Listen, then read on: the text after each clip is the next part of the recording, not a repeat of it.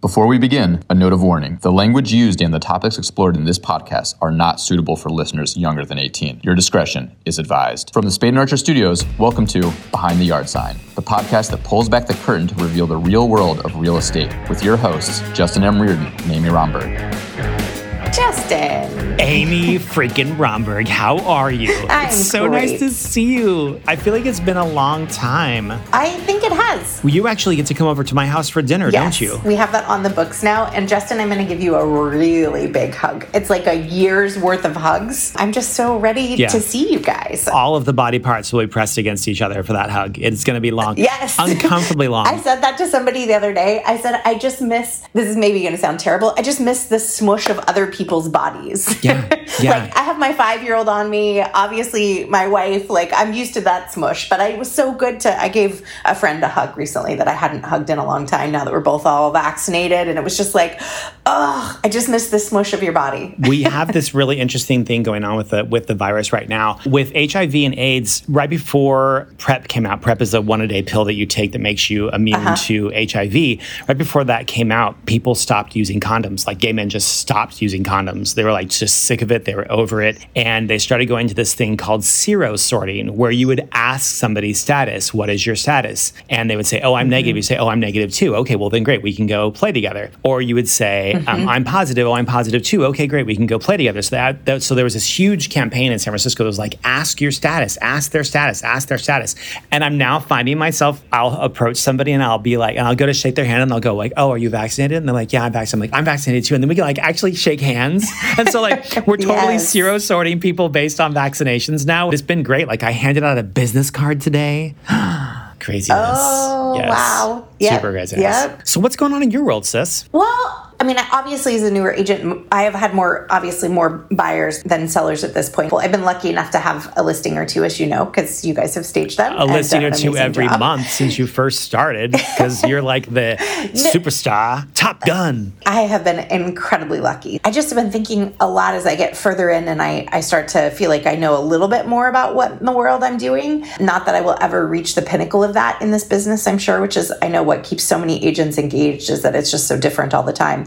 But feeling like I can take a breath and think about how to prep a listing and, you know, what do I need to do? What do I need to think about coming in and having conversations or with a seller? Like mostly these are people who have already decided they're working with me. Yeah. But how can I help them along in this journey and what are the most important things? Yeah. I've been thinking a lot about that. Okay, so I just have to point out, you just did that thing where I said you're a superstar, and you said I'm just lucky. And Yeah. let me just point that out to you just for one moment. We're going to talk right, about emotional right. intelligence later on in this uh, in this episode. Amy, you really are. Okay, the harder I work, the luckier I get, and you're doing an awesome job. You are a really Thanks, good rookie agent, and I could probably Thank just you. take the word rookie out of that and just say you're a really good agent. And these are words of affirmation Thank you. because I love you so much. So I'm good going to job. work on just saying thank you. Thank you, job. Justin. I'm not going to deflect. I'm not going to deflect. Thank you.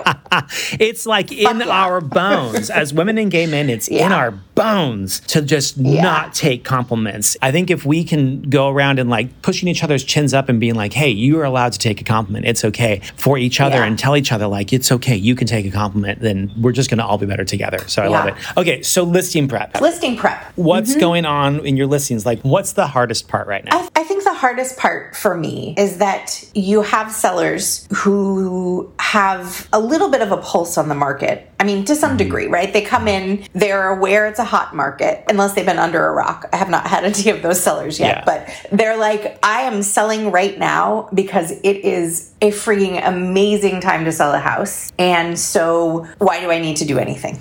Right. So there's a little bit of that. I think my biggest challenge right now is supporting the prep that I feel like needs to happen. Mm-hmm. Under all circumstances, even in a really hot market, Yeah. and trying to help sellers understand that a little bit of prep goes a really long way to make a listing pop. Even in a market where the market's eating everything eventually, you know, most things pretty quickly, still there's a lot of value in prep. It's a little bit different for us because we are staging everything. So we're staging condos and apartments and houses Yeah. and tract homes and model homes, and we see all of them. And there are definitely parts of the market, like single family residences, that are flying off the market. And then Yeah. we also are seeing things where we're getting folks that are calling us that are like, I've had my house on the market for five months and it hasn't done anything. Help me, please. We'll get even more of those calls in the fall because there are a lot of houses going on right now, late spring, early summer, that are putting on the Yeah. market in a crap condition and they're asking top dollar and they're not going to get it for it. There is Yes. no crystal ball. Of course, we are fresh out of those, but there is the double comparative market analysis. So I like to add the D to the front of the CMA, so a DCMA. And uh-huh. that is when we do two CMAs. We show one to our clients if you do absolutely nothing, if you leave it exactly the way that it is and you stay occupied, here are five houses that are comparable to yours in this neighborhood that did the exact same thing to you. And here is what they sold mm-hmm. for on a cost per square footage basis. And so if we mm-hmm. take that and we analyze it and pull out your square footage, this is what you can ask for your property. Now, here are five houses that did everything that they were supposed to do in the same neighborhood and they're similar to yours. And here's what they sold for. So if you do absolutely squat nothing, this is what the market is telling us that your house is worth. This is not me telling you what the house is worth. This is what the market is telling your house is worth. Now, if you do everything, then this is what it comes down to. And maybe that CMA tells you that it's not worth it to do everything because they all sold for the same price anyway. That being said, I can tell you that that has never been the case ever because pretty Yes. things sell for more money and ugly things sell for less money. In the history write that on of the world. I'm a, that's my new sticky note. Pretty things sell for more money. It's true. Absolutely true. just- you yes. never go Yeah. into the uh, auto dealership and be like, "Yeah, I Uh-huh. want the one that smells like vomit." No one's ever going to do that. In fact, we were we were looking at used cars. There was a, a used car that was like, "Okay," and there was a used car that looked awesome, but it smelled like vomit. And I was like, "Yeah, we're not buying that Yeah. one. We're not buying and no, I can't Yeah. I cannot." To think that looks don't matter in people's largest status symbol. There are three hierarchy of needs in housing. The first layer of need is physical. It's going to protect me from bullets and rain. Okay. That's like the first layer. And that is like just taking care of your basic needs. That's like if you're homeless, you build your tent underneath an overpass, not in the middle of the road, because in the middle of the road, you'll get run over. Underneath the overpass, you won't get rained on it, it won't get run over. That's just basic physical needs. The second physical need that we take care of, the second need that we take care of in that hierarchy of needs is what we call comfort. And if you think of like, remember that TV show Roseanne back in the day? Comfort was mm-hmm. the only thing they were concerned about. Nothing really matched in their house. They had two La-Z-Boy rockers, a bunch of quilts. Like it was just comfortable. It wasn't about status at all. So it met their needs of safety and then it was comfortable. They worked their mm-hmm. butts off all day long. They came home and they wanted to have a place to sit down. Our third hierarchy of needs is status. That's what housing does for us. It mm-hmm. says to the people around us, this is what I can afford. This is what my level of taste is. This is what I hold dear to my values. I'm going to show you how great this is. And so to assume that status doesn't play a role in where we are in terms of owning homes, and a vast majority of the homes that we are selling in Portland are expensive enough that we are past the comfort and safety levels. We're up into status. And so nobody wants to walk into a house and be like, I want my status to be that I live in a junkyard or that my house smells like cat pee. No one wants that. They want their houses to be pretty and they want all their friends to come over and say, Your house is pretty because this is what drives our self worth. As sad as it sounds, our self worth is driven by the material Yeah. things that we own. This is the reality of the situation. We all want to pretend like this isn't real, but when it comes down to it, it is. That's where it comes from. I teach a class called The Rich, the Famous, the Has Beens, and it's about different types of luxury buyers and identifying how long money has been in a family to identify what is going to be important to them in terms of their housing. There are four different types of luxury buyers. It's a super interesting class. The only reason I know anything about this is because my parents won a lawsuit when I was 10 years old. Uh, my mom sued Dow Corning over breast implants. Do you remember this case at all back in the day? yes. Yeah. I so. I have never heard this story, Justin. yeah. Okay. So We can call this the secret histories of Justin. this is I'll- amazing. I'll, I'll rip through this quick. Essentially, what happened was my mom won this lawsuit. She had sued Dow Corning for silicone breast implants that had ruptured and make her sick. And in 1984, they won the lawsuit. In 1987, my parents were awarded 1.7 million dollars, and in 1987, that was a lot of cash. And we became one of the four types of luxury buyers, which is what's called stumblers. Stumblers are folks who fell face first into their money. They won a lottery, they were a sports star, so they didn't really have to get good grades to start a business, anything like that. They kind of just stumbled into their money. There's first generation, mm-hmm. which is people that like started their businesses, usually didn't really do it with an education, started a business, made money, got rich through that. There are second generation inheritors, which would be typified by somebody like Kim Kardashian or uh, Paris Hilton, where everything is status all the time. Your parents made money mm-hmm. and they will mm-hmm. pay anything for you to make sure that you are in the status of old money. And old money is the third type. That's multiple generation. These people understand that there are both benefits and drawbacks to having money. And they've been raised by people who are raised by people who are raised by people who understand those benefits and those drawbacks. And so they all yes. buy houses very, very differently from each other. And all mm-hmm. of them, the one thing that they all have in common is that it is all status based. All of it. Looks most wow. Certainly matter. Okay, so that was a long answer yes. to a really short question. Sorry. Wow, but that was great. no, that was so interesting. And I think, I don't think I'd ever broken it down in that way before and thought about sort of the different levels. I mean, I also think it's interesting to note that where Portland is in terms of housing prices, do I have a roof over my head and yeah, is, it going to be comfortable? Like yeah. most, most of our housing inventory is popped up above that. Way, way, yeah. way above that. Yeah, absolutely. If you were looking for housing in Portland that only meets those needs of safety, you're looking at low income housing and you're looking at homeless shelters, you know, tents, things of that nature. There's our housing market starts at what 180 or 280 for like the tiniest little spaces and goes up from easily. there. That's somebody who has to get a loan to buy a house. And so to be able to get a loan, you got to have a job and be able to get a job, you got to have an education. So I think this will give me something to chew on as I go back and, and start these conversations. One listing in particular who's just basically like, this goes without saying, I want the most money possible, right? Yes. But he says it sort of overtly. And I think most of us are a little bit more discreet about how we advertise, like, oh, it will be nice to go over asking. And he's just like, give me the most money I possibly can. And I will certainly find myself thinking about our conversation, stepping into this with him. When you run that double CMA, also take into account that, like, hey, if we do nothing, this is how much it's going to cost to get your house ready for market. If we do all this stuff, this is how much it's going to cost. And so maybe a $10,000 investment ends up being a $150,000 return on investment. For 10,000 bucks to make 140 off of that, that's a darn good that's investment. Good deal. you don't stock. really get that return very often. no. And so for those types of folks, it really comes down to showing them return on investment. And you would be amazed yeah. how many people do not know what that term means. So many people have no yeah. clue what return on investment means because so many of us yeah. work paycheck to paycheck. We have never invested in anything in our entire lives. And really, our house is the first time we've ever done that. It's a concept that almost needs to be taught. When you think about home economics, they're still teaching people how to like balance checkbooks. We don't balance checkbooks anymore. Teach about return on investment. That'd be good. Teach them how to fill out a W 2. These are the things that should yes. be taught in school that we are not taught. Well, thank you for that, Justin. Julie Halter is in, I think she may have jumped in the hot tub. She brought her bathing suit with her. Should we go grab her real quick? Absolutely. All Let's right. go get her. Cool. Yay, Julie. All right, I'll All be right, right back.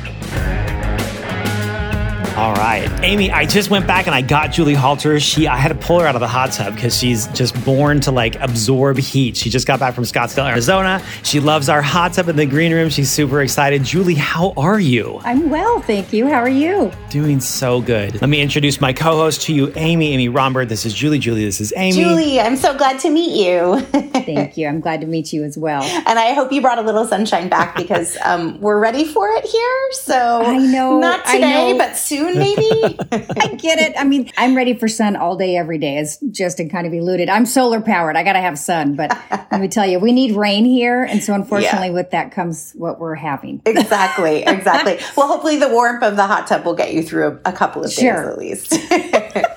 So, Julie, tell us about your history. Where did you grow up? How many brothers and sisters did you have? Like, where did you go to school? What did you, how did you end up here in real estate? I grew up on a small hobby farm outside of Woodburn, Oregon. Great place to grow up. Great place to also grow up and leave. I love it. Yes. Uh-huh. You know, I loved it. I had, a, I have to admit, I feel sort of guilty sometimes talking about this, but I had a beautiful childhood. I have one younger brother, and we grew up on a couple of acres, and you know, one level ranch, of course, with a barn and had horses and things like that. And I was really involved with the St. Paul Rodeo all my life. I still am. And it's funny because now when people meet me that don't know the that part of my past, they say, "What? You grew up on a farm?" You were a horse girl. Yes, of course, of course. so I grew up there. I went to cosmetology school and I was a hairstylist for 22 years prior to getting in, into real estate. I attempted college. I stunk at it. I flunked out and lied to my parents because they were paying for half my rent. So embarrassing. But you know, we all have a chapter in our book that we think, well, know, maybe we'll just kind of gloss over that portion. I've always been very action oriented. So the idea of sitting in a cubicle from nine to five and having a for sure paycheck every two weeks, while that sounds lovely at times now that I'm in real estate, uh, my biggest fear in life is to be bored to tears. And that was no offense to the corporate people. We need those too. I just knew it wasn't for me. And so I've always been a very results driven individual. When I started working jobs right away, I loved the fact that when I was in sales, being acknowledged and rewarded for being able to connect with clients, whatever that job was. And I've had just about every job under the sun. I mean, that's half of styling hair is not, it's not necessarily about the technical part of styling hair, but getting people to like what you did and to connect with them emotionally. That's half of a real estate agent's job is just to find some kind of emotional connection. And if you're doing that eight times a day, every hour, all day long, you're getting good at this. Eight times a day, try about 20. Oh, I had 20 times a, a day. there you go. Oh yeah. my gosh. When I was a stylist, I had figured out how to, how to work three clients at the same time and no one was neglected. Everyone had 100% of me at all times yeah. when I needed to be there. So I would move tushies wow. into different chairs. And um, I worked really hard. In fact, I worked so hard. I made great money. I was able to support my daughter as a single mom, still do. Um, but it did take a toll on my body. I started to have carpal tunnel, so I had surgery on my wrist for that. I knew it was time to kind of hang the shears up and maybe put down the blow dryer when I realized, oh, now I have to start getting cortisone shots in my hip. People don't understand how physical that job yeah. is. Yeah. Yeah. I mean, try holding your arms up all day. And I also learned that I can negotiate like no other because if you've never cut a woman's bangs too short, and gotten her to come back, you, my friend, have a, have a future in negotiation Julie, and client retention. I, I'm hearing all these things, the being totally present with clients in three different chairs and sort of orchestrating that space plus the negotiation. I mean, it seems like all these things just lined you up for what being in this business entails. Absolutely. I mean, I love real estate. My family parents, I've been very fortunate. They're entrepreneurs. So mm-hmm. it's in my DNA. I can't deny it. And they invest in commercial properties across the country. We're very small time in comparison to many others. You know, with my father investing with my grandfather, his dad, and at the time his three living brothers. Christmas, Easter, cousins' birthdays, you know, every every family get together. It was the men were in one room talking about business and the women were in another. And all of us kids were grandkids were, you know, downstairs playing. But I really liked to hang out with the grown-ups because I found that what they were doing was pretty interesting. And so I was learning about escalation, you know, lease clauses and price per square foot on a warehouse. And, you know, for me, that's pillow talk. I, that's I enjoy great. it. I had a friend in, in my, one of my early careers that was from Woodburn. And whenever she would, I would say, like, people, somebody would say, where do you live? And she would go, oh, Woodburn. And I was like, no, no, no, no, no. You can't be from a place and say, ah, Woodburn. I'm like, pretend like Woodburn always has an explanation point after it. So where are you from? And you say, Woodburn. So whenever somebody says they're from Woodburn, I'm like, there's an explanation point at the end of Woodburn. yeah. You know, oddly, I, I enjoy going back to my hometown and seeing how much has changed. I mean, the, the real estate there is going crazy as it is everywhere else. But you know, it, it's changed a lot too. I, in fact, I drove my daughter down the dead end road that I grew up on and she says, really? That's where you grew up? She just couldn't believe it because we live so differently now in town. You know, I, I had to right. ask myself as an adult, all right, I got two options here how I want to live. I can either be a manicured self or a manicured yep. piece of property. I don't have time or the manpower for both. So I live in town. I hear it, girl. I hear it. I, I love going back to Boise. I do not want to live there.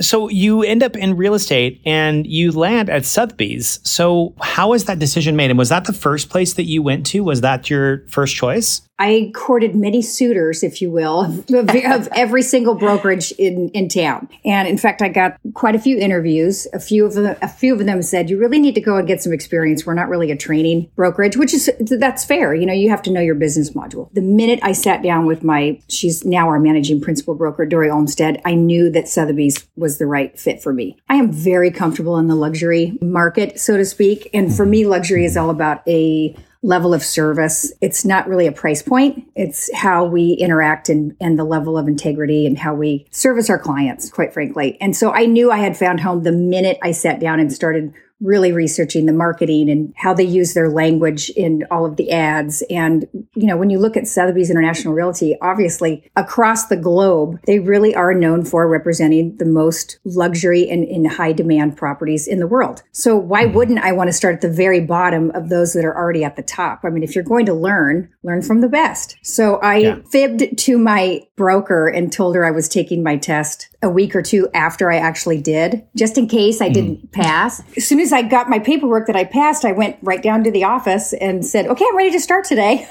Not really understanding the process. Truthfully, it was, they took a huge chance on me, which I really appreciate. And I mm. don't take it for granted at all because obviously we have our local and global brand at stake as well. And I right. promised them in my interview, I said, listen, if you don't hire me and take a chance on me, this may be the biggest mistake you make of 2017. I hate to tell you. and they did. And so I sat in that office and I learned every single aspect of the brand and the company and office procedure. I'm still learning every day, but I do not believe in fake it till you make it. I believe in learn yeah. it until you become it. I love the confidence. It's so strong. So tell me, is it mostly the confidence that separates you from the rest of the pack? What do you think makes you special that people say, I want to hire Julie Halter? I'm not very good at complimenting myself. So I'll just tack on to what you said. I have had every single job known to man. I have been told how to do things that I didn't do a particular job correctly. And I think that builds a lot of self confidence. You get to be corrected. And I think one of the main problems in today is that a lot of people don't want to fail. And I'm not afraid of failure. I have failed at a lot of things in my life, and I look at them as I know this is kind of corny, but lessons or blessings, quite frankly. We talk about all the time. We talk about opportunities constantly around here, and they happen constantly. constantly. So, yeah, we're with you. Yeah. Yes. If you're not making mistakes, then you're not really pushing yourself out of your comfort zone. And I want my comfort zone to be huge. Here's the other part of why I think people, you know, my clients appreciate the level of service that I offer them and who I am as an agent. I'm more than just an agent, obviously, even though it is a huge part of my life. I'm not afraid to say I was wrong. I'm not afraid to say I don't know the answer to that. I will find out. And I always follow through every single yeah. time because to the outsider looking in, being a real estate agent looks very glamorous. And at times it is, you know, when staging first gets placed, for an example, that's a really glamorous day. You make it look glamorous. I don't know if the rest of us do. I don't know. You know, Spade and Archer makes it look pretty good too. you know, and that's really the, the icing on the cake of all of the groundwork that you've done to get to that point of having a property, getting it prepared for market. I really love what I do. And I do spend nights worrying about it sometimes. I want to show up for my clients. I want to keep them within contract. I want to mm-hmm. make sure that I don't leave any money or any opportunity on the table for them. And with buyers, I want to make sure that I don't just get them into a property, but I want them to be in the perfect property that's the right fit in all the elements you know, location, what they've told me they want. And sometimes they don't exactly know what they want. They just know how they want to feel when they walk into a property. We're headed into a post COVID world pretty quickly here. Fingers crossed that it doesn't come back. A lot of people made some massive changes in their lives during COVID. And there were some aspects of my life that I know I want to hang on to. And so I'm wondering what are some of the things that you have taken on during a COVID world that you would like to continue that tradition? We'll have to make conscious decisions around doing that. And how are you making sure that you continue to do those habits? You know, as humans, I think that we're all very much so creatures of habit, whether that be a good habit or a bad habit. And I've said this before in other interviews. Being in quarantine, unfortunately, didn't really change my life very much. In fact, it opened up a lot of opportunity for me, and I'm sure a lot of other agents that we had time to really sit and look at how we do our processes and procedures with clients. So one of the things it seems very simple, but it's a huge time saver. Instead of physically me taking my booty box and the booty covers and the now hand sanitizer and all of the marketing pieces, I used to have all of those set up in my garage in little kits, and then I would have to physically go there and drop it off. Well, now I just have it delivered straight from Amazon. Duh. It just seems so simple, but sometimes that's why I can't figure it out because I overthink it. So by the time you walk into the house, it's already there waiting for you. Right. It's same with flyers, you know, our beautiful brochures that I have printed up. They always say, Do you want those delivered to the office? Uh, no, deliver them to the property of which they need to arrive at eventually anyway. The address is on the flyer. You'll see it. Yeah, yeah. you'll see it. Yes, that's that's the address. I mean, why not skip as many steps in that process as possible so that you can streamline? Mm-hmm. Yeah, and it seems like pausing in COVID allowed you an opportunity to sort of reflect on some of these different pieces and put some different things into place. 2020 was a bit of a what did they would call it train wreck dumpster fire yes. for all of us and I, we're still not 100% in the clear with everything that's going on globally i'm really thankful that you know we're coming out of this ahead and the real estate market's really strong I think it was good for me to spend even more time at home, essentially self-evaluating at times. I mean, yeah, it was it was brutal. We all probably drank a little too much, ate a little too much, watched too much Netflix. I think it was a growing process. And it sounds like Julie, from what you've said, that you're always looking for that learning edge. You're always looking for the the places where you can keep growing. I was trying to think. Justin and I were talking about this the other day, but with buyers, you know, when you're a newer agent, which I'm not a newer agent anymore, but you know, you get so excited to work with someone, and sometimes I would be in the past. I was a little anxious about asking them, "Well, are you pre-approved?" The ask, right? Now it's one of the first questions I say, okay, well, is your paperwork in order for your loan for, you know, for your financing? Who are you financing with? I need, I need documentation. Trust but verify because there is no sense of me driving all over town with clients if they're not ready to pull the trigger, so to speak, because then they're just going to get emotionally attached to a property that they're not qualified for yet on paper. Julie, I came into this market just right about the time that COVID was sort of shutting everything down. So for me, oh. thinking about that, it's just too much of it's also like putting everybody at risk if you're working with buyers and showing things when they're not already pre approved. It's like COVID sort of made us all think about the safety of that too. And, and it seems like I've been advised that that's the first thing we talk about now because nobody wants to take somebody around only to discover they're not pre approved. And then also the risk that was involved in showings, especially initially when we didn't know as much as we do now, you know, even if we were masked and hand sanitized and all of that. And I do think it's wise as well. I mean, you know, certainly what else it's, it's done for me with buyers is you can do so much virtually now. It's just amazing. I mean, I just came off of being out of the state for almost 12 weeks and my business has not skipped a beat. In fact, it actually grew. I do believe that it, when I'm a happy agent, I sell more real estate. yes. When I'm a happy person, because I'm not looking at the problem, I'm looking at the solution instead of the problem. During COVID, I sold multiple properties. I know that other agents did as well, where my clients were out of state clients and they hadn't even seen it in person. So I would FaceTime them, you know, driving up to the property. And, I never took into consideration that by myself going to these properties and showing them virtually, that I was putting myself at risk. And so in doing that, it was a great process to really sit down and, and listen to what my clients wanted and what they did and didn't like about certain properties so that I didn't have to go to as many as if they were here physically. There's this this idea that we talk about a lot with this abundance mindset versus a scarcity mindset. And, you know, when you're first starting out, most people start from a place of scarcity because you don't have any clients. And so you're like, you want to look at houses? Yes, we'll look at houses. You want to do this? Yes, we'll do this. and we talk about the idea right. that we bring on any client and being able to stop and say, hey, are you pre qualified? It's not like this person is trying to be malicious. They're saying, I want to look at houses. I'm not pre qualified yet. They just don't know. And so there, there are right. kind of two types of energy vampire. There's the ones that just don't understand, and there's the ones that are doing it on purpose. And being able to say, here, let me re guide you. We're going to go over here and talk to this person person. We're going to get you pre-qualified first. And when that once that's done, then we'll take care of you. The hope is that that person understands that you're helping to guide them and to do that in a gentle way. And then the hope is that once they are qualified, then you can come back and you can work with those folks. But sometimes it's like folks don't want to be guided and they don't want to be told. And they're like, well, I'll just find somebody else to do it. You're like, okay, right. Go right on, you know? Not a My time is precious. Yeah. how do we decipher between those intentional vampires and those unintentional vampires? How do you use emotional intelligence in real estate to like talk to and like what the hell is emotional intelligence? Can you like just kind of lay it down for us? Sure. I mean, I'm certainly not an expert on the definition of there's book smarts and then there's street smarts. And it's pretty rare that you, you'll meet someone with both right? Someone who's extremely intelligent and can read something one time and they knew everything in school probably don't, may not know how to change a tire like in person. They could explain it to you, but they maybe, perhaps they couldn't do that. And I think that's where a lot of my childhood growing up and getting bucked off a horse and, you know, wrecking every single motorcycle and, you know, just being outside and cause and effect. With emotional intelligence, I use it. Of course, it's just a part of who we are, but I'll give you an example. When I walk into a listing appointment and, and then I look at the, the history, you know, and I have my intake sheet. You know, you do all the real estate things that, that one does. And I think, okay, well, this woman has lived in this home for 20 years. Well, what happens in 20 years? You know, there's all options, married, unmarried, kids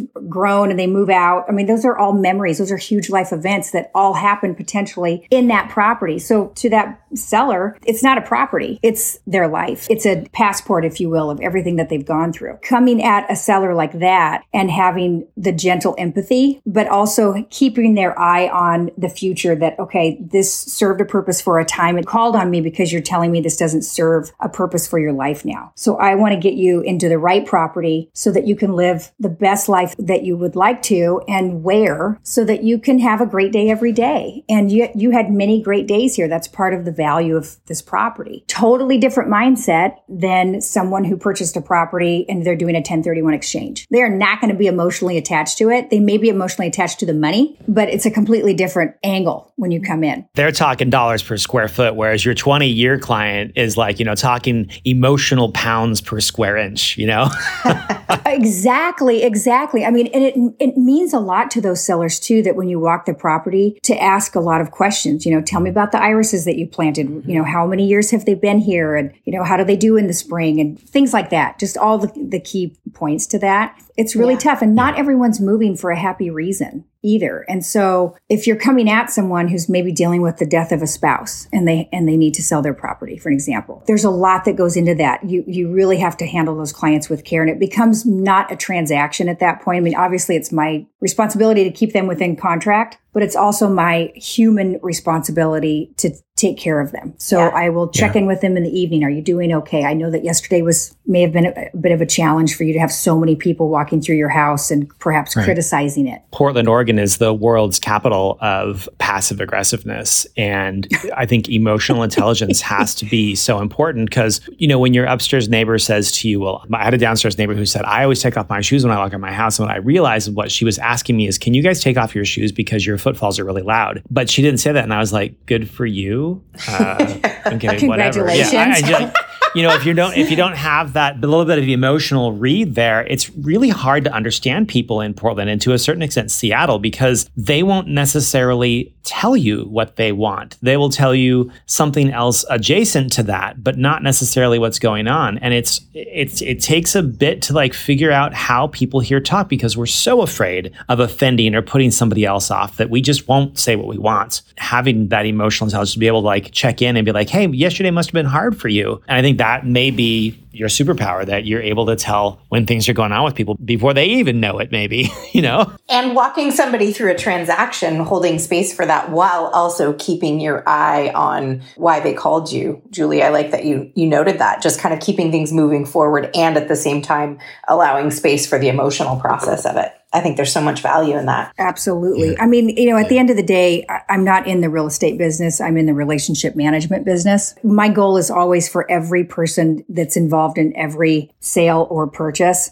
to feel good about it when we walk away. That's when I know it's a good deal. My dad always taught me that. A deal is only a good deal when everybody can walk away and feel that they were that they were acknowledged, that they were respected, that they feel good about it. And that's when I know I've, I've been successful, so to speak. It really matters to me how my clients feel, not just after, but during this process and then continuing on that relationship far beyond. I see agents all the time one night stand their clients. They won't be around long. Well, that's well, we know what happens when you have a bunch of one night stands, right? That to me is really where the relationship starts. Not to go too far off a tangent, but I love social media for that because if I see on Facebook, let's say client gets a new puppy. Well, guess what I do for my strategic gifting? I'll send the, the new puppy a little gift. And yeah. it's not that I'm manipulating, it's that I'm acknowledging because I really do mean it, that I'm happy for them. And Absolutely. It's just a really great tool to keep in touch. We I, somebody once referred to me. They said, "Justin, you're very manipulative." I was like, "Huh." I didn't. It didn't sound like a compliment to me. And so I went back and I talked to them and I said, "When you said that, did you mean that in a negative way or a thoughtful way?" And they said, "No, no, no. I mean it in a really in like a in a positive way." And I was like, "Oh, well, maybe we could think of a different word." And then what we figured out is that the opposite side of the coin of manipulative is thoughtful. When you're when you see that your person got a puppy and you're like, "Oh, I can make contact with them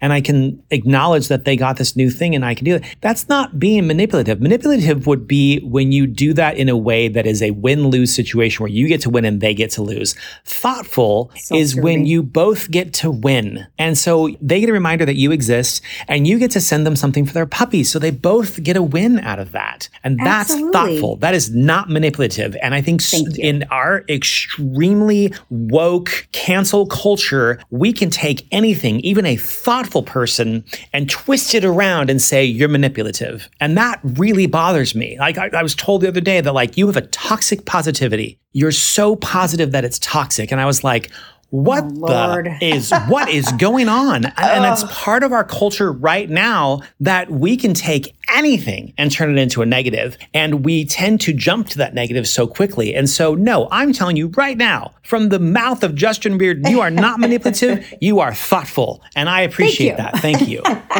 Well and to your point justin you know with social media being in our faces constantly and with agents you know constantly being in front of us it does get a little overwhelming. If you're posting one thing, but you're living your life in another way, I mean, obviously there's certain things that happen in our personal lives that we don't want to broadcast everywhere. Some things are meant to be yes. somewhat private. Yeah. I mean, obviously, right? But if you're not coming from a place of what matters to you, then it's not going to be authentic. And any action that you, that you do for your clients or even for your colleagues is going to reek like commission breath if you think about it, it's like, ugh, you can just tell that they're doing this because they want something from you. That's not how I operate. There's a happy balance between vulnerability right. and authenticity and privacy and outwardness. Just because we don't air all of our dirty laundry doesn't mean that we're not being authentic. I choose right. to show the aspects of my life that I want to show, but there are some things that are private to me that I hold close. Like the one that bugs me the most is like gaping wounds when people like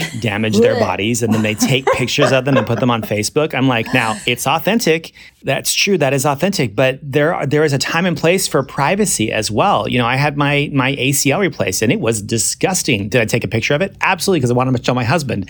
But I did not right. put it on Facebook. Like, and because I didn't post on Facebook doesn't mean I'm not being authentic. It's just right. there's some things that are gross. Like I don't well, want to see that. I'm not. I'm, I do not want to see a picture of your grandma dying in her hospital bed. Oh, God, this is something no, that's filter, private. Filter. Keep it to yourself. Yes. So it's no different with clients if, you know, being able to say, this is what I want or this is what I don't yeah. want, whether it comes to your life or a property or what you're looking for. If you can't just own it, a lot of people have a really hard time with that. And so being able to read between the lines of my clients and what they're telling me, but what I'm sensing from them with what they're saying, how they're saying it, their body language. It's not that I'm scanning like searching for abnormal abnormalities. It's not that. it's that I'm trying to listen to them on a much deeper level so that I, I can be proactive and intuitive and remember that because not all of us know how to say exactly what it is that we want or need from our life. And at the end of the day, the biggest commodity that we have that none of us really scale is time. You don't know how much of it you're going to get. You don't know when it's going to be done. And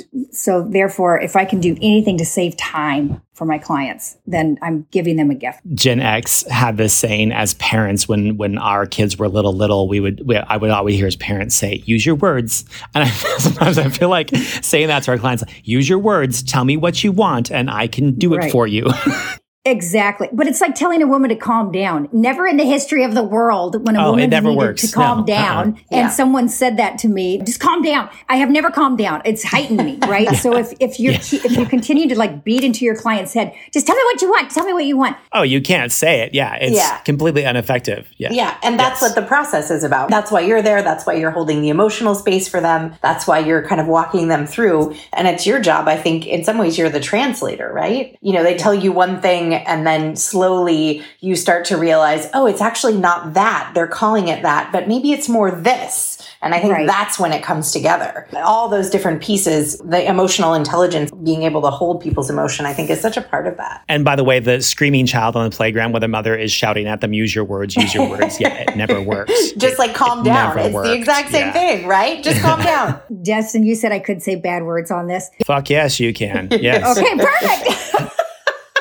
So, Julie, tell us about this is always the question of the day. Tell us about your absolute worst day in real estate. You know, interestingly enough, my most recent worst day in real estate really should have been my best day in real estate. I closed on a really big property, had it for a long time. I learned a ton throughout the process. It was supposed to be a really monumental day for me. And when I called my client to thank this person, kind of like, you know, the wrap up call Yeah. where I present the opportunity when they say all these wonderful things about the job that I did to say, well, if you know of anyone in your friends or family that could benefit from my expertise, I would really love to have an introduction to them. That's also where they have the opportunity to tell me thank you. And I didn't get one. And it just, you know, acknowledgement for me too is really important. And I don't need everyone to stand up and give me a clapping ovation, although it would be nice because no one's paying me to be fabulous. You know, I took it to heart for about 10 minutes and I thought, all right. So I called my colleague on the property and I said, is there, am I missing something here? Did I do something? Then I realized, you know what? It's half of the time when someone hurts us, it's not about us. Mm. It's more so a projection What's going on of with what's them? going on with them. And perhaps I didn't take my own advice. You know, this client had lived there for a very long time and put a lot of heart and soul into it. It was a fabulous property. You know, there's four main love languages there's gifts, touch, words of affirmation, and acts of service. Everybody has their own different combination of what works for them. And for you, maybe words of affirmation is a really good. So when somebody says, you know, thank you for doing that, I really appreciate it. That's a big deal to you. But for like, for me, uh, words of affirmation make me really uncomfortable when somebody says, like, oh, you're successful or you're good looking or, you know, not so much I like your outfit because that's not really me. That's something I'm wearing. But words of affirmation are really tough because I feel like I am then supposed to return those words of affirmation, or maybe they're just buttering me up because they want something from me. And so those are really hard for me. Whereas, like, touch, getting a hug or having somebody touch my shoulder, that says to me, I love you and you're my person. And so I try to remember that just because somebody didn't give me a hug or they weren't comfortable with a handshake doesn't mean that they don't like me, that that's my stuff. And so Right. not getting that thank you, that might not be that person's that person's love language, but truly that is your love language. And so from now on, every day I'm going to just shoot you a text and be like, I just want you to know you're awesome. You look fantastic today, Justin. But I think it's one of those really things that, like, if we look into what our clients' love language is, we can really start to understand what's going to make them understand that we care about them. And maybe it's Right. the maybe it's the present for the puppy, or maybe it's just a call to say, "Hey, I was thinking about you." You know, our acts of Right. service, like uh, taking them out to eat or something. Everybody has their own little thing, you know. Absolutely. I mean, I'm I'm huge on. I don't know why I have to pick one love language. I like all four. There's a test you can take online. It will tell you like which ones are the most important to you, and you may score like you know really high on three of them and low on one. You said uh, when someone gives me a compliment, I think, oh, do they want something from me? It's no, Justin, you're, I'm telling you right now, you're wonderful and you're a joy to be around. You're a snazzy dresser. And gosh darn it, people like you. Thank you. You're welcome. See? And when they and when you say you. thank you, then I get acknowledged for telling you my truth about you. on the flip side, best day. Mm-hmm. Like, when did you know you were like, this is what I'm supposed to be doing? This is it right here. Oh, from the very moment that I started working with clients. I mean, I'm a people person. I really enjoy the type of work where it's not an instant gratification by any means because I'm a grown ass woman, so I have to be patient. but, you know, it, it was really hard. You know what I mean? It was really hard for me to make a, a switch from a career that I could practically do with my eyes closed. I had a system, I had a process, I had, you know, client retention. Da, da, da. This is just a much bigger way for me to help people and I can still show up and help guide someone and make them feel protected. I think that's really important. I knew that I was in the right base, if you will, when I still felt like I had no idea what I was doing and agents were coming to me asking me, can you please explain to me how you did such and such? And I think, really? You want to know what I did? Why is it for what not to do? That's where it started. It started clicking with me. And I thought, all right, I think I'm amongst my people here. Like I said, I'm very comfortable in high pressure situations. I'm very comfortable with diffusing when people get heightened and and really keeping everything on track. It's just it's exciting to me. Mm-hmm. I just wish I would get paid to simply be fabulous, quite frankly. You're as close as it gets being paid to be fabulous. You're as close right. as it gets for sure. Yes. Julie, where can people find you online? Instagram is my jam. Julie Halter underscore SIR. Facebook, of course. You can friend me on Facebook. I have a broker page on Facebook, Julie Halter Broker. LinkedIn, of course. You can at MDLPDX, yeah. Million Dollar Listing Portland. That's where you can find me. Uh, Julie Halter is a real estate agent with Cascade Sotheby's International Realty in Portland, Oregon. Julie, thank you so much for being with us today. Amy's going to take you back to the green room. I heard there's some celebrities that stopped by, so we'll see who who you get to meet, get back there. right this way. Perfect. Thanks for having me today. I really appreciate your time. How delightful is Julie Halter? She's great. Julie is a doll. I loved her story. I love imagining her moving people around in chairs as she probably did a phenomenal job as a stylist and then taking those skills and moving it into real estate. Clearly gifted with people. I know that our listeners couldn't see what Julie looks like, but I mean, this is this may be the most impeccably groomed woman I've seen in my entire life. Like she is put together. there is no question like it. And every time I see her, she's so stylish. Is I'm just like, oh, she's just beautiful. I found that whole conversation about emotional intelligence really interesting, and it's been it's been a topic a lot. People have been talking about emotional intelligence. You know, you come from this background of social work, and I'm wondering if you could just kind of help me understand. Did we used to call emotional intelligence something else? Was it intuition? Was it gut? What the heck is emotional intelligence from your point of view? Good questions. I mean, I don't know. I think my perspective of being in mental health for so many years, I probably have heard the term and been around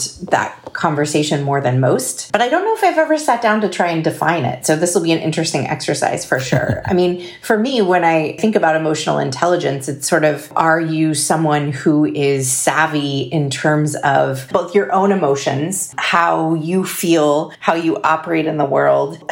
I just had a flash of like someone sent my five year old like the feelings cards, you know, where you have yeah. like the sad face and underneath it it says sad and then the happy face. I mean, I think that's like the baseline where we start with kids in terms of helping them develop op- emotional intelligence is helping them understand their feelings. Mm-hmm. Um, I also am just thinking about you saying like, use your words, use your words. I mean, I think with, you know, to go back to what we were talking about with Julie, I, I think sometimes kids don't know what they're feeling and they yeah. don't know how to put it into words. Yeah. So I think as adults, we can help kids understand and create and develop emotional intelligence by naming feelings and helping kids learn to name them and learn to understand, you know, what it is they're feeling also without shame. Because I think so many of us were shamed so much for whatever feelings we were having. When we have those emotions that are so overwhelming that we no longer have words to describe them, that's when we cry. Yeah. That's when our tears come. Yeah. You know, I had a hangout with a couple of buddies of mine last night, and there was points during that conversation where it was so emotional that there was nothing else to say but just to cry. And that's all we could do. Oh. When somebody breaks down, it's because they've lost the capacity to have words to describe yeah. how they're feeling. And this is not something yeah. to be shameful about. It just means that we've gotten to a really intense place. I had a very tearful weekend. So, I mean, I think just in the fact that you were in this super intense moment with like these people around you that also like nobody said anything. Y'all just held space for each other. I mean, you were clearly around folks who had a level of emotional intelligence because nobody's trying to be like, oh, it's okay, man, you're fine. Like, there's no, it sounds like y'all just sat together in like this intense moment. And, and I think that demonstrates a level of emotional emotional intelligence right Yeah. there. So I think it's about kind of what you carry and also how you interpret your own emotions and also what you do with other people's emotions. Right. And so many of us men are told when you cry, that's weakness and that you shouldn't Ah, God, cry, that that's not as supposed to happen. That conversation Yeah. that I had last night was like two of us sitting on the bathroom floor crying our eyes. Like, so we got in there to like grab tissue papers, like to wipe away the tears. And we ended up just sitting on the bathroom floor for an hour and a half, just like crying it out. And these are friends that I've had for 30 years since high school. And there's Mm. emotions that you can have with somebody you've known for that long that you can feel vulnerable and safe in front of people that you've known Yeah. for that long before. For men to do that, it's really hard for us, really hard for us. It has to get to the point where it is so intense and that we're around Yeah. people that we feel really safe with to be able to get to that point. So, in your history, do you find that women are better at emotional intelligence than men are? I mean,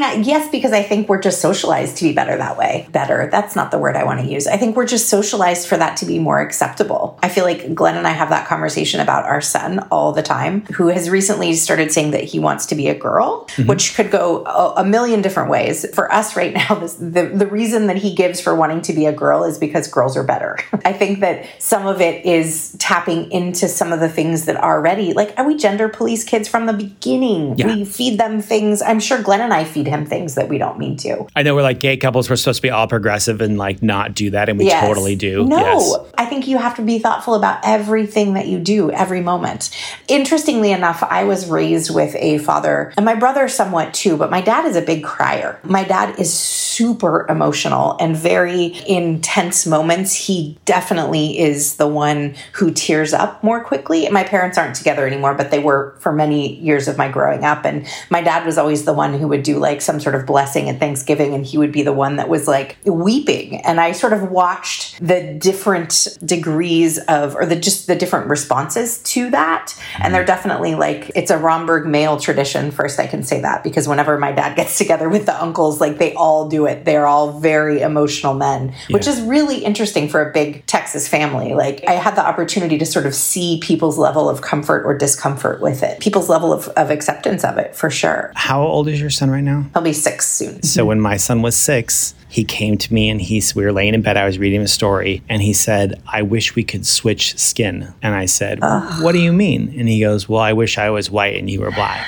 And I was like, "Well, why is that?" And he said, "Because all the kids at school match their parents." And I said, Well, then if we ah. switched, then I would be black and you would be white and we still wouldn't match. And he was like, Oh, yeah, that wouldn't work, huh? And I was like, Well, hold on a second here. Let's put our hands next to each other. So we put our hands next to each other, held our hands up, and his beautiful dark chocolatey skin was against my like kind of white vanilla skin. And I said, Here's the thing, Dooley matching is like the lowest form of design. Like if you just buy two things that are exactly the same, that's like really basic, like the easiest way to do it. But what we do is we coordinate. Look how beautiful our skin looks together. And so it's not that we are not as good as everybody else, it's that we're actually better. And he was like, "Oh yeah, we are, huh?" And I was like, "Yeah, we're better." So maybe I fit, maybe I stretched it a little bit, but you know.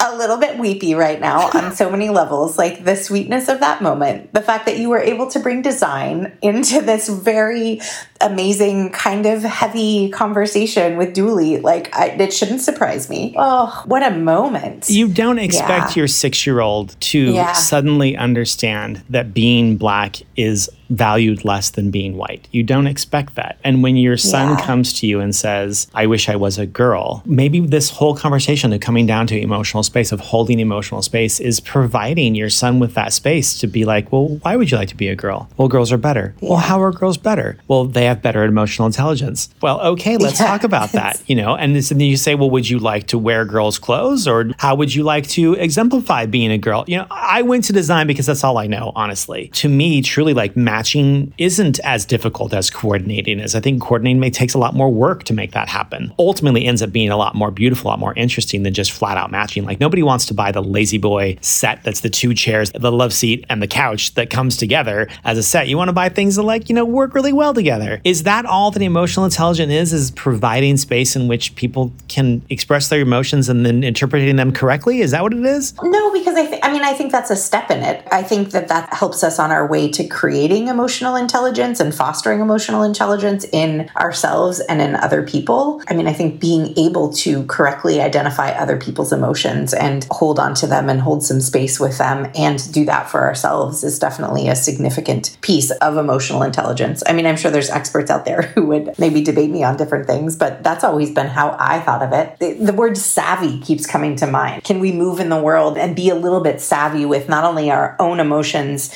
but our friends and families and clients' emotions? Like, yeah. I mean, I think about, I think about, let's say I'm having just the worst day at home, something's been really complicated, or I've had a rough morning getting Carlisle out the door, something's gone on, you know, and then I go into like a heated negotiation with another agent or a difficult conversation with buyers. Whew, it's going to be much better for me if I go into that conversation understanding the role that my high level of emotion from the morning is going to kind of come through. It's like you got to know when you need to like, whoo, take some breaths or chill yourself out a little bit before you step into things. So I think yeah. understanding the role of your own emotions is so it's just crucial. I feel like that deck of cards that your son got that's like, you know, sad with a sad face, like that deck of cards should float around every single real estate office so that agents can recognize yes these feelings in their clients and that when they see a sad yes. face they'll be like why are you sad how can we help you know what's yes. going on here and you know yeah. it may also be an oversimplification too because not everybody who cries is sad some people who cry are frustrated some people who cry are angry some people who cry are overwhelmed with love some people are happy and yeah. so they cry and so it's, it's a very nuanced thing to learn about yes. what those facial expressions mean there's the tears of happiness face there is the tears yeah. of pain face. And that tears of pain face, yeah. it is impossible to have that face and not have me join you crying, just so you know. yes, yes, absolutely. Amy, where can people find you on the interwebs? I am at amyromberg.com. Fantastic. Our producer is Nicole Durkin. Our music was written and performed by Joff Metz. You can find him at fivestarguitars.com. I want to say thank you so much to the, all the wonderful people that have reached out with their stories. If you've got a story that you'd like to tell, reach out to us. You can find us at spade-archer.com. Click on the podcast link. That's the best place to find us to listen. We're really excited to hear your story behind the yard sign. This production of Behind the Yard Sign was brought to you live from the Spade and Archer Studios. Spade and Archer Design Agency is the world's first guaranteed home stager.